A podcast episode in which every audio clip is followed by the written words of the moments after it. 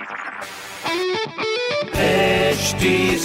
Cast आप सुन रहे हैं एच डी स्मार्ट कास्ट और ये है live Hindustan production hello, hi, मेरा नाम पंकज जीना है। आप सुन रहे हैं लखनऊ स्मार्ट न्यूज़ और इस हफ़्ते मैं ही आपको आपके शहर लखनऊ की खबरें देने वाला हूँ। तो पहली खबर यह है कि अनलॉक में अब सारे ऑफ़िस लगभग लगभग खुलना शुरू हो गए हैं, लेकिन ऐसे में आधार कार्ड अपडेट करने वाले 20 परसेंट ऑफ़िस अभी नहीं खुले हैं। और अगर मैं बात करूँ डाकघरों की तो 40 परसेंट डाकघर ऐसे हैं जहाँ भी आधार कार्ड नहीं बन रहा है। दूसरी खबर यह है कि कोरोना के मामलों पर अभी नकेल तो कसी जा रही है, लेकिन टोटल मामले देखें तो अभी अट्ठावन मामले हैं पूरे लखनऊ में जिसमें से सात सौ छिहत्तर लोगों को हम खो चुके हैं। इक्यावन अभी ठीक हो चुके हैं, लेकिन पाँच हज़ार सात सौ उनचास का इलाज चल रहा है तो आपको ज़रा ख्याल रखने की ज़रूरत है।